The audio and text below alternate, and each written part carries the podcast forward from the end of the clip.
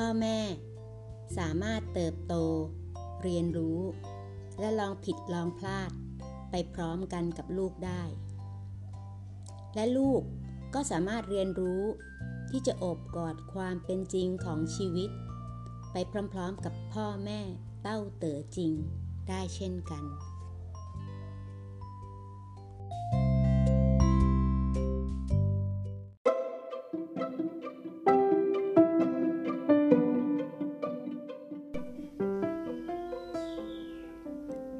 การให้ความเคารพ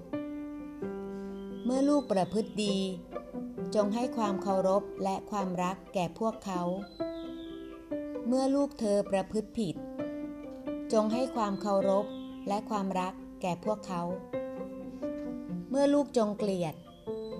จงรักพวกเขา เมื่อลูกทรยศต่อความไว้ใจของเธอ จงเชื่อใจเขา สายน้ำแห่งชีวิต คอยหล่อเลี้ยง ทุกสิ่งที่มันสัมผัส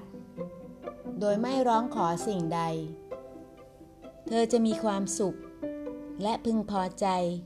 หากทำได้เช่นเดียวกัน จงเชื่อในความจริงอันแสนยากนี้ การให้ความเคารพต่อผู้ที่ดูแคลนเรา ให้ความรักต่อผู้ที่เกลียดชังเรา ให้ความเชื่อใจ ต่อผู้ที่ทรยศเรา และนิ่งสงบท่ามกลางความยุ่งเหยิง